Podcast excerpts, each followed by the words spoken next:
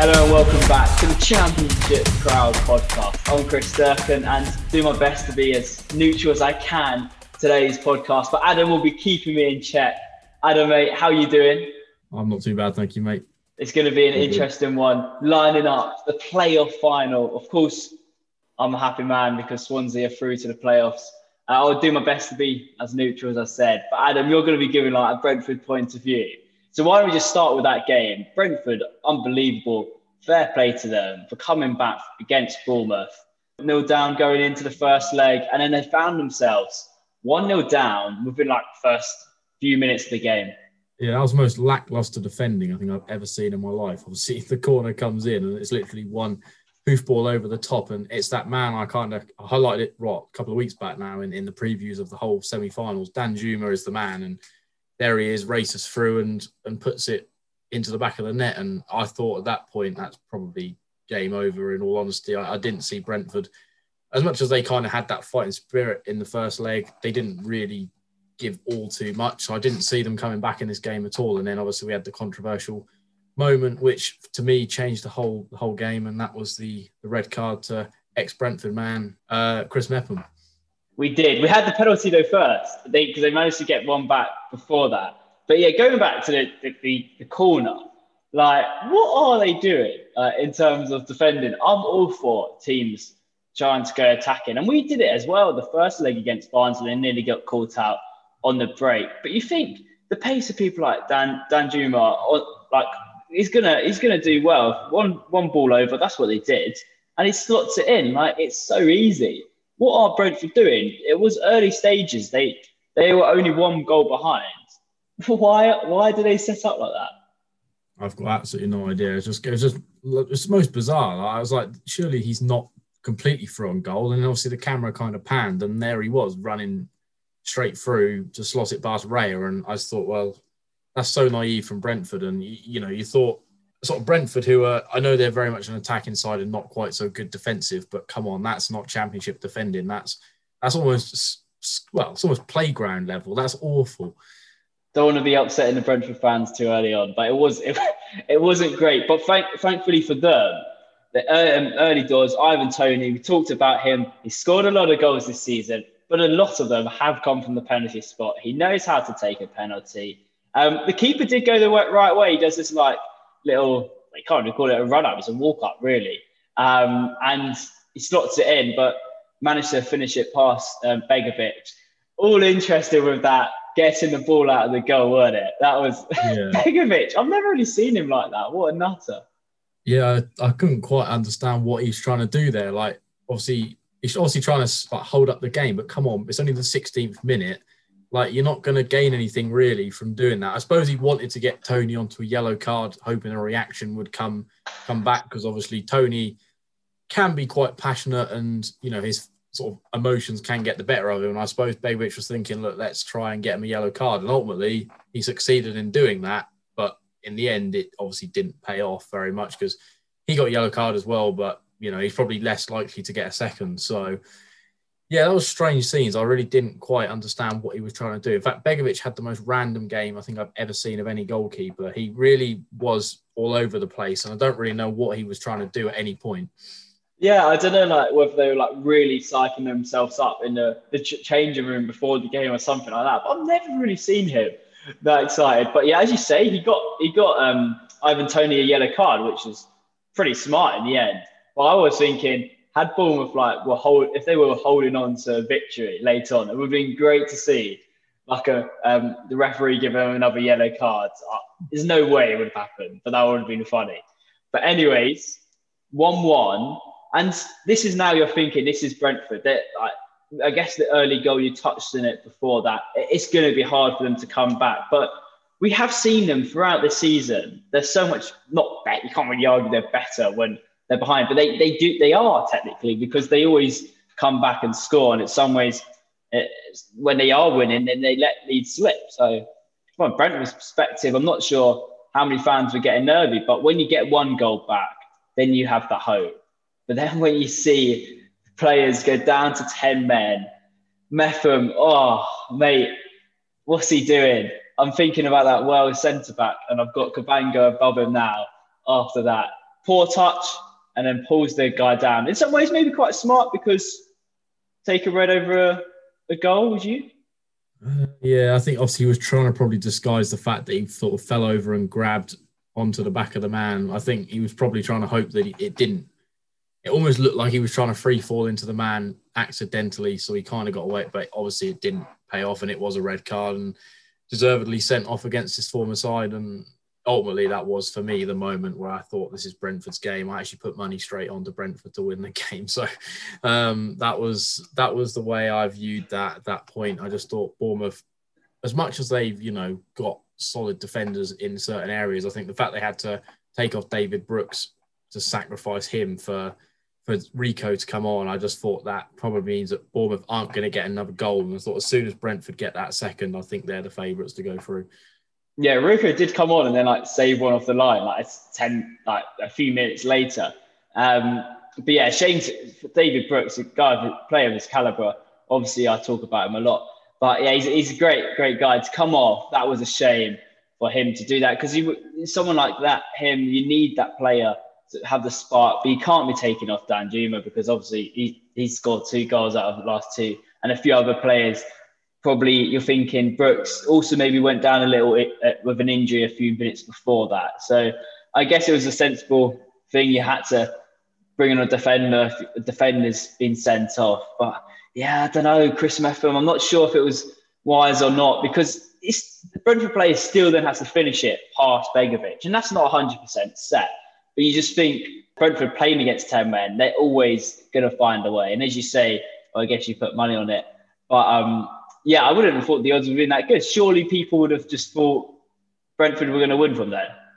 No, I think it was, I mean, again, don't condone betting, but I stuck a tenner down and got an 18 quid return. And I just thought it was a safe 8 quid profit, which then went on to further acres and the rest of the weekend. So, I thought it was just too good to be true. And obviously, to be fair to Bournemouth, they got through till half time, which I was quite impressed with. I thought that might be the kind of thing. I think if they went into half time almost effectively level in the tie, I think that would have almost been like, well, that's Brentford's game now to win. But obviously the fact that they managed to keep it at 1-1 going into half time, I thought was crucial. And then obviously they suffered the sucker punch only 5 minutes into the second half, and it was a massive stroke of luck, really, wasn't it? The kind of guy that Janel coming in on it, and I thought, nah, he's not, and obviously put it in the top corner, but it's gone through like God knows how many bodies. And obviously the man looked like, who was it? One of the Brentford men looked like he was about to strike it, kind of fell over the ball almost, and Janel got the ball. So yeah, most random goal, but kind of looked quite nice on the camera as well.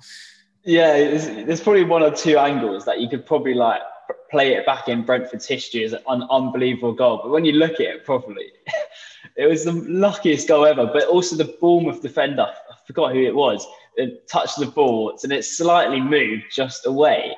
And so if the ball was where the guy was trying to strike at, I have no idea where it would have ended up. But just the chances of all of that happening, you think it must be Brentford's day after that happens. And it was an incredible goal, but incredibly lucky at the same time. And yeah, as you say, Bournemouth going in at half time, they've probably had a good team to it. They've probably settled themselves down because they were looking shaky. That first half was mental from both ends. Obviously, you touched on Begovic. He was an utter, but even loads of other players, they were all really feisty and psyched up for it, that they needed that calming down. And then to come out 5 minutes later to be hit by a massive sucker punch there with probably one of the arguably luckiest goal of the season. But there you go, 2-1 Brentford. They were then fighting for a long, long time to get that winner, because really don't want extra time. I know you've got to buffer 7 days rest, but going into a final, you never really want extra time. They managed to do it, 3-1. Yeah, I think the man who, for me, was the reason that Brentford got out of this was actually Mbeumo, who, I'm honest with you, I've kind of criticised him at times this season because I don't think he's been that great, but he as an outlet on the flank there was really causing that Bournemouth defence major problems. He was getting in behind I don't know how many times, and I think he was the key that ultimately won them the game. Obviously, it wasn't him who assisted the goal, but I think he was the man who kind of was key in the whole build up, and obviously it was Marcus Forss who doesn't really get the recognition that he deserves as sort of Brentford's backup striker, but a young Finnish international, I think, as well. So he obviously bags the goal and sees Brentford into the final, which obviously it was great to see the fans as well. I just think it was the fans' reaction to that goal is exactly what I felt the playoffs needed, because it was ultimately that sort of outroar of passion where I think most fans would have almost been a bit downhearted, 2-0 down effectively. So sort of 100 minutes into the tie, to then come back and do it in the fashion they did was great to see. Yeah, I love it how you had to pick out Finnish. You know all of them just because of Pukki. But anyways, fans... Still, I thought 2-0 down. They weren't really singing at the start. They only started singing when they came back, mate. But there you go. I guess that's normal. Fair play to Brentford. It'll be interesting to see come Wembley who we hear more out of the two sets of fans. The other game, probably not as exciting from my point of view. Very nerve-wracking towards the end, especially. Actually, when I say nerve-wracking, I was only nervous when they scored. Going into it, I was all... given the big end that I was actually very confident. I was very confident. And Barnsley, no really chances the first half for both teams until Grimes scores an amazing goal. And for me, flashback to 2011. It was literally the same position probably as Leon Britton's goal, and kind of similar in terms of curls it in from outside the box. And yeah, just good memories. And I thought we were going to then do a last-minute goal when the keepers come up, but not too many similarities there. But yeah, it was incredible to hold on. But Barnsley, around the 70th minute, was it? They scored the equaliser. It definitely made it a bit more exciting then. Yeah, I think that was kind of the moment what this game needed almost to kind of make it more of a tie, because I think at that point it was just dwindling out for a Swansea 1-0 win, and obviously, it's ultimately been two bits of real quality that, for me, have defined this tie. You know, there's not really been much. I don't think either tie has been sort of a classic. They've both just been very gritty and well fought. And ultimately, it's Swansea's little bit of quality with the Ayew strike in the first leg and then the Grimes in the second leg. And I mean, Barnsley's goal again is a great effort. I mean, the fact he's not even looked at the ball to put that in the net is a good finish. And obviously, I think the fact they chucked on all those forwards towards the end did add the sort of extra dimension, and they were chucking the balls in the box. But ultimately, Barnsley really didn't almost implement their usual style of play in this game, in my opinion. I think if Barnsley would have stuck to their own principles, I think they would have had a better shot. I think they almost got a little bit nervy, and they've got a young squad. I think they'll learn from it. They almost give me kind of Swansea vibes from last season. It's quite a young squad, and I think they'll do well again next season. You would hope so. It just depends how many players they're going to lose this summer. You don't know who's going to go. It could be one of those things that quite a lot of people could be set up this summer. But yeah, from Swansea's perspective, Marc Guéhi, 2 man-of-the-match performances in both legs. He was very, very surprised with his second leg. Even the first leg was surprised. But it was funny watching at the end. I'm not sure if you saw, but the celebrations. And then the media guy comes over to him and he's like, you can see it on the camera. You can't hear the conversation, but you can just see he's like, why have we man of the match? He's like, no, go away. I want to be joining the celebrations. He came out, then gave a very good interview after that. But England's squad was announced. No Marc Guéhi in the team. They're missing out on their best centre-back, England. No, I think if Ben Gibson was fit, we'd have had him in the squad. But we've got Ben Godfrey in there at the moment in the provisional squad, who was excellent for Norwich last season. So happy to see him in the squad. But no Guéhi, because he's not ready yet. He's done very, very well, especially this season. Came into the lights towards the end of last season for us, but he's going to be key in the playoff final. We're going to be previewing it ourselves in a second. But first of all, let's hear from two fans, a Brentford fan giving their perspective, then a Swansea fan as well. Give them a listen. Thanks for having me on. I'm very excited about the game, I have to say. I went to the second leg of the semi, really down, 1-0 down from the first leg. And then we went down, 4 or 5 minutes into the game. It really wasn't looking good. But, anything can happen in football. And I have to say, I think having the fans back in the stadium, as cliche as it is, it made such a huge difference. Everyone was so pumped and active and up and just well up for it. And I think that the team felt that, used that energy and managed to get the job done. So setting up a really interesting tie for Saturday. It's, if I'm honest, it's probably the game I was hoping to get purely because of how inconsistent we've been against Barnsley compared to Swansea. You know, we haven't lost, we haven't won, I'll give it that, but I just feel like these are two teams that are actually going to play a bit of football, you know, get out there, attack, try and win the game, and I feel like that suits our style well, as opposed to a team that's going to just sit back 10 men behind the ball and try and break on the counter, which is how we conceded to Bournemouth basically twice. So I think it's going to be a very exciting game. I think we've got some key players that are going to step up for us. Obviously, your main man, Ivan Toney. He's a cracking player. Best striker I've seen at the club, which is weird to say when he's the third in line of 25 goal-a-season strikers for us. But, yeah, fantastic player who has the ability to make the difference. And him, and I also think Brian and Mbeumo.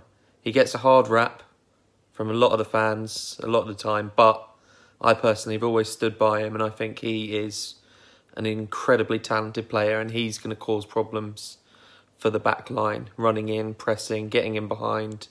It's going to be difficult. If I had one fear from the Swansea team, which I do, it's the threat that is Andre Ayew. I think that is a Premier League quality player. Whether or not you like him or have any opinion on him, really, he is that top level, and he can bring that to Swansea. So I think that's where I fear. Overall, I can't call it. I really can't. I'm hopeful for a win. Come on the Bees. It's going to be a cracking game either way.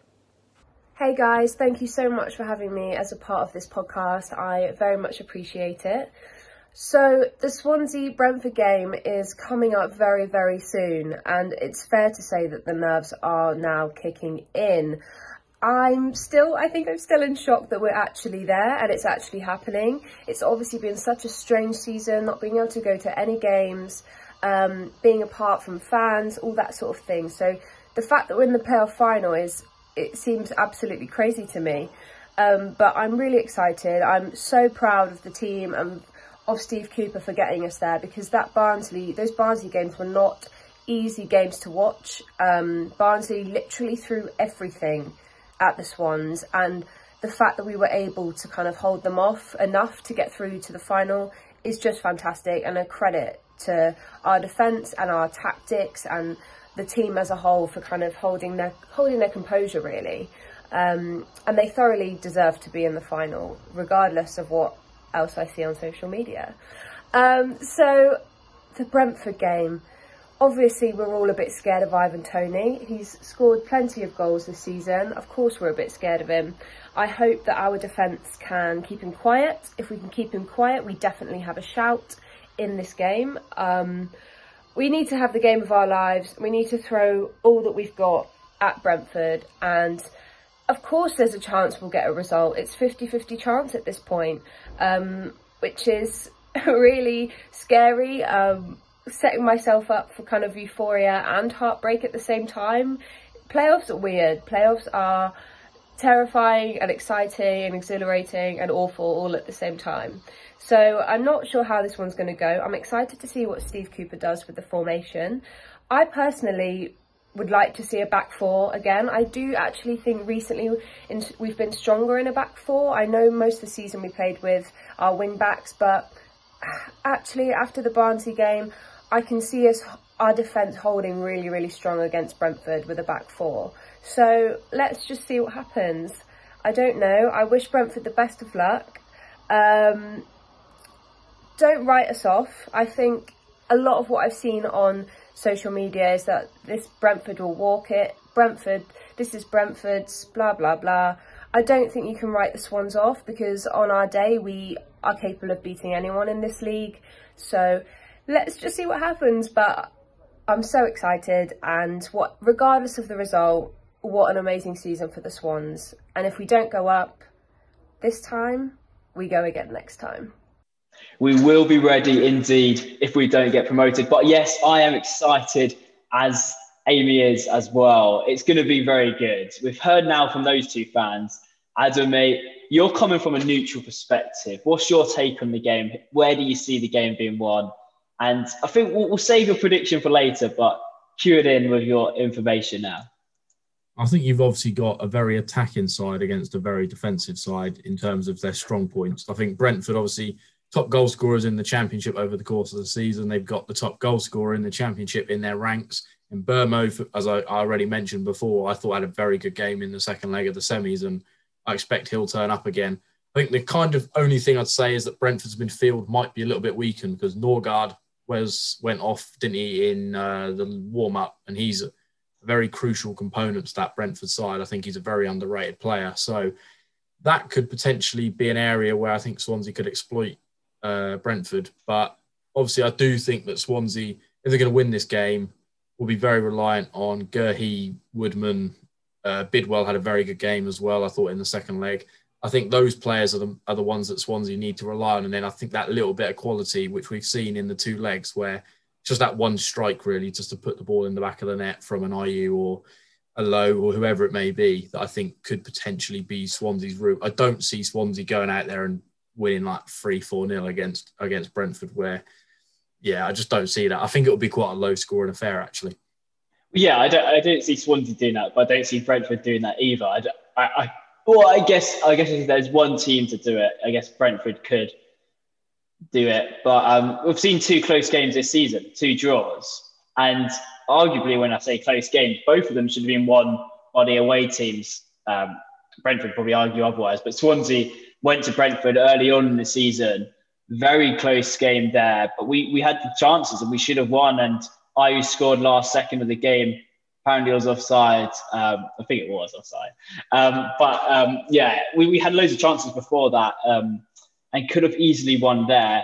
Then they all kicked off on social media after their draw at the Liberty Stadium, which arguably we were awful. That was probably one of our worst games this season. And we managed to draw, but we did have 10 men towards the end of the game. And we then managed to score and equalise with 10 men. And they weren't happy with the fact that they didn't win that game. But all I just think is, that was our worst game this season, probably. And we still managed to get a draw with 10 men. Maybe it was our worst game this season because they're a very good team. But also, arguably, this game, we're going to be up for it. We're going to be ready. And it is going to be an interesting one. I do think, as you say, they do have the attacking thing. I did smirk when you called us a defensive side because, yeah, I don't know. It's just not Swansea, is it? But now we probably can get labelled that because... well, third best defensive record this season. But we are going to still try to come out. But the fact that it is Brentford, we will probably be, we are going to be the more defensive team going into the weekend. Yeah, that's the way I see kind of this game. I think this will be the areas that win. I think if Toney turns up, probably needs a penalty to score. But I do think that that's the areas where this game will be decided. I don't see it being like a really free-flowing attacking game of football. I think it's going to be two quite evenly matched sides, which we've seen in the two games this season, that are basically going for this in a manner that obviously is a massive game. But I do think both sides have got individual talents that could potentially be the way they win this game. I don't see it sort of being one of them games. I think this player almost like the Barnsley-Swansea game in the second leg, where it's very close, tightly kind of tight game, and I don't see it being a high-scoring game at all. So we talk about those key players and those big players, like you say, it's going to be that special moment. And you look at Swansea and you look at Brentford.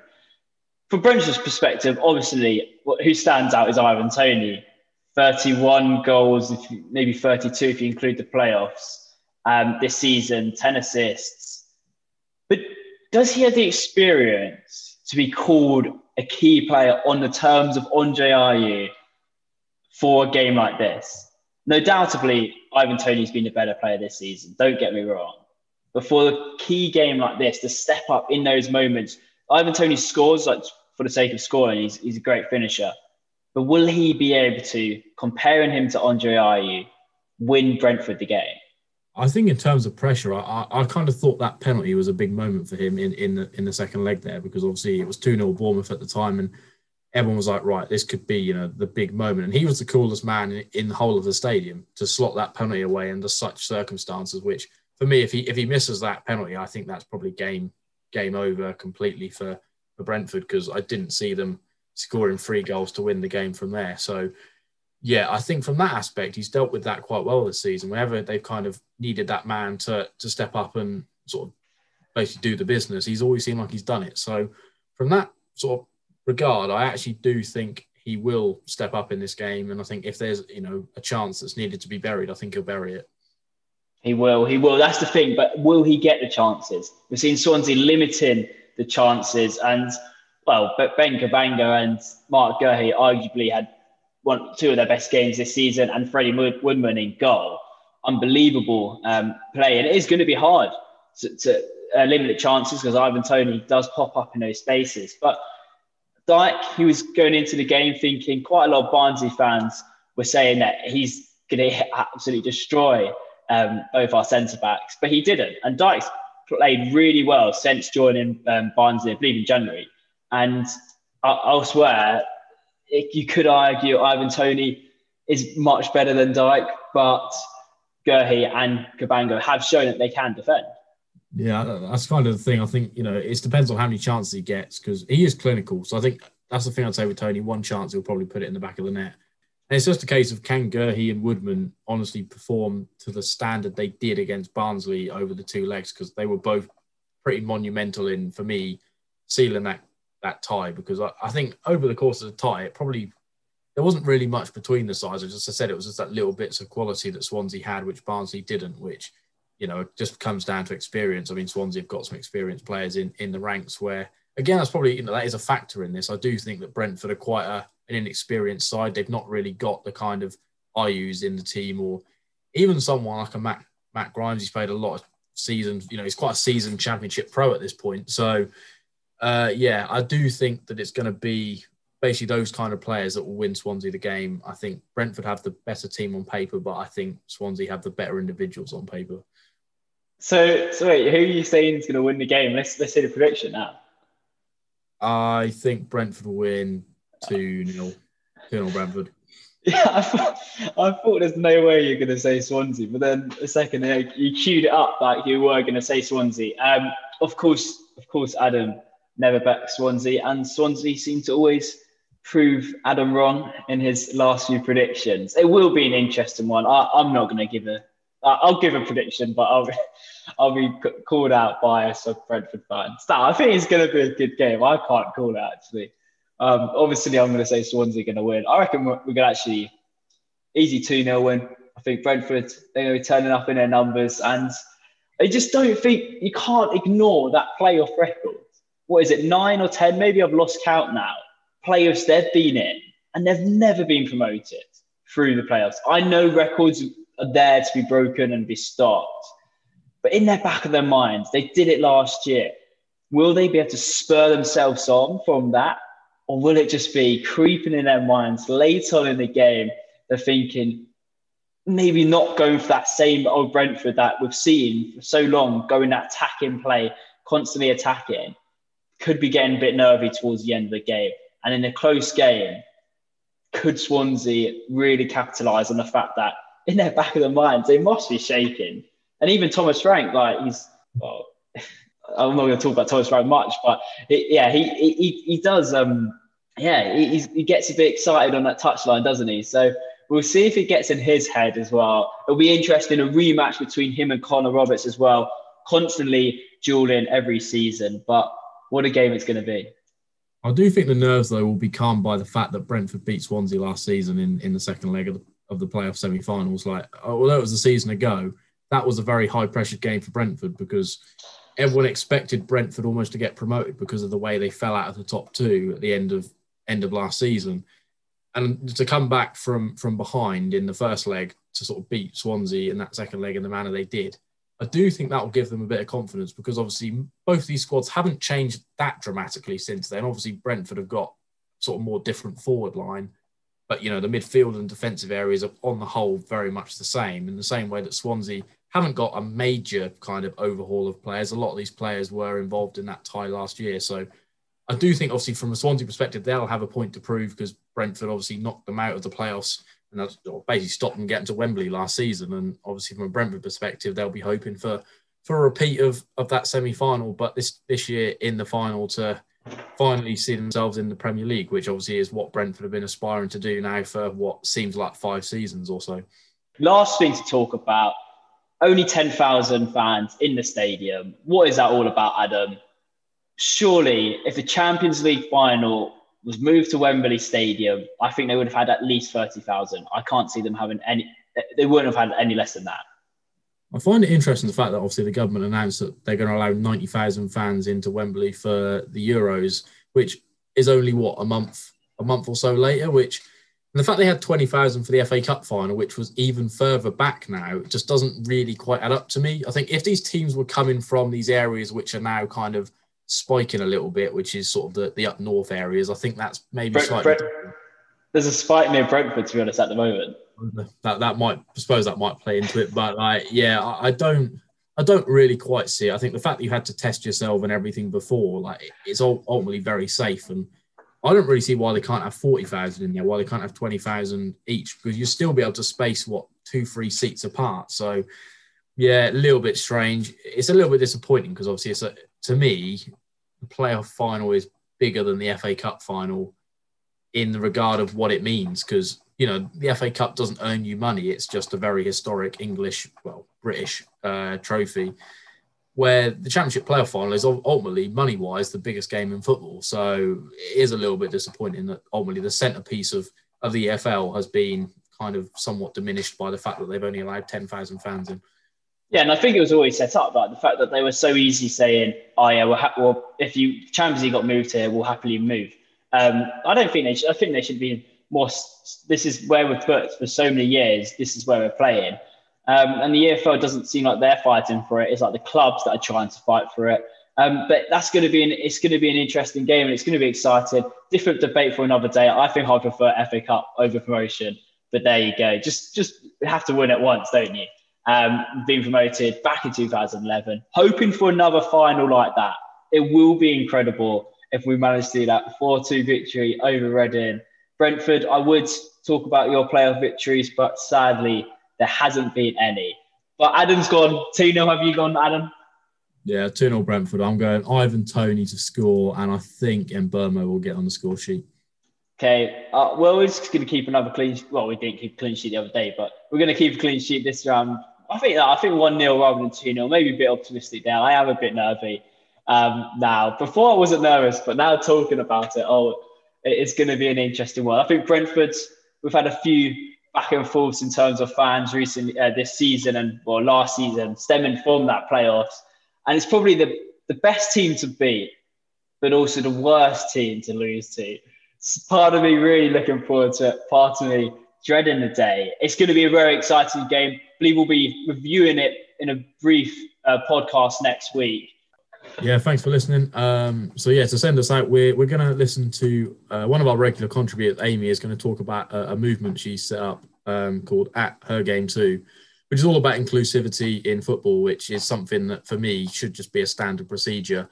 It shouldn't be the sort of unnecessary, you know, comments that we often see on social media and in stadiums. I think football, we're quite an inclusive channel. We love hearing from fans from different backgrounds, genders, whatever it may be. We really appreciate anyone who comes on and gives their view, and we value anyone's view on this podcast. So Amy's going to talk to us a little bit more about this. So last Saturday, we released our first Her Game 2 campaign video, and within 24 hours, we had reached 1 million people, which is absolutely insane. And to be honest, since we've released it, the 12 of us have been absolutely non-stop busy with interviews, podcasts, radio things. We've been on TV. It's been absolutely, I mean, I don't think there's a word to describe it. We're all a bit overwhelmed with the response. None of us expected it to be this big. We wanted it to be, but we didn't think it would. You know, it's really hard to get things going on the internet these days. So we're so grateful for the response and the traction and the support that we've had. So essentially the idea of the campaign is to just sort of raise awareness about some of the things women go through when talking about football, when going to the football, or even playing football. It really does happen. We've had a lot of comments saying this doesn't happen anymore, and actually it does happen. I experience it, the other 12 girls experience it, and the amount of comments we've had from other women saying that they've experienced it too has been completely crazy. And sure, some of it is banter, but there's a line between banter and unacceptable behaviour. So for me, most of it comes from online, TikTok, Twitter. I think TikTok's the worst at the moment. Lots of comments about the fact my opinion is invalid, and oh guys, don't worry, she doesn't know what she's talking about because she's a girl. Oh, and then obviously there's also all the standard ones like, make me a sandwich. Like, absolutely not, I don't want to make you a sandwich. So yeah, we're really excited. We've got so many things coming up, so if you're interested in getting involved or following on our journey, please follow us on @HerGameToo. We're going to have a website soon. There's possibility for shirts coming soon. There's lots of things. We're going to get loads of girls across Europe involved, obviously with the Euros coming up, and we're just so excited about the potential of this and what we might be able to achieve with it. So thank you so much if you've supported us, if you've retweeted or liked or shared anything we've posted. We're very, very grateful, but keep your eyes open.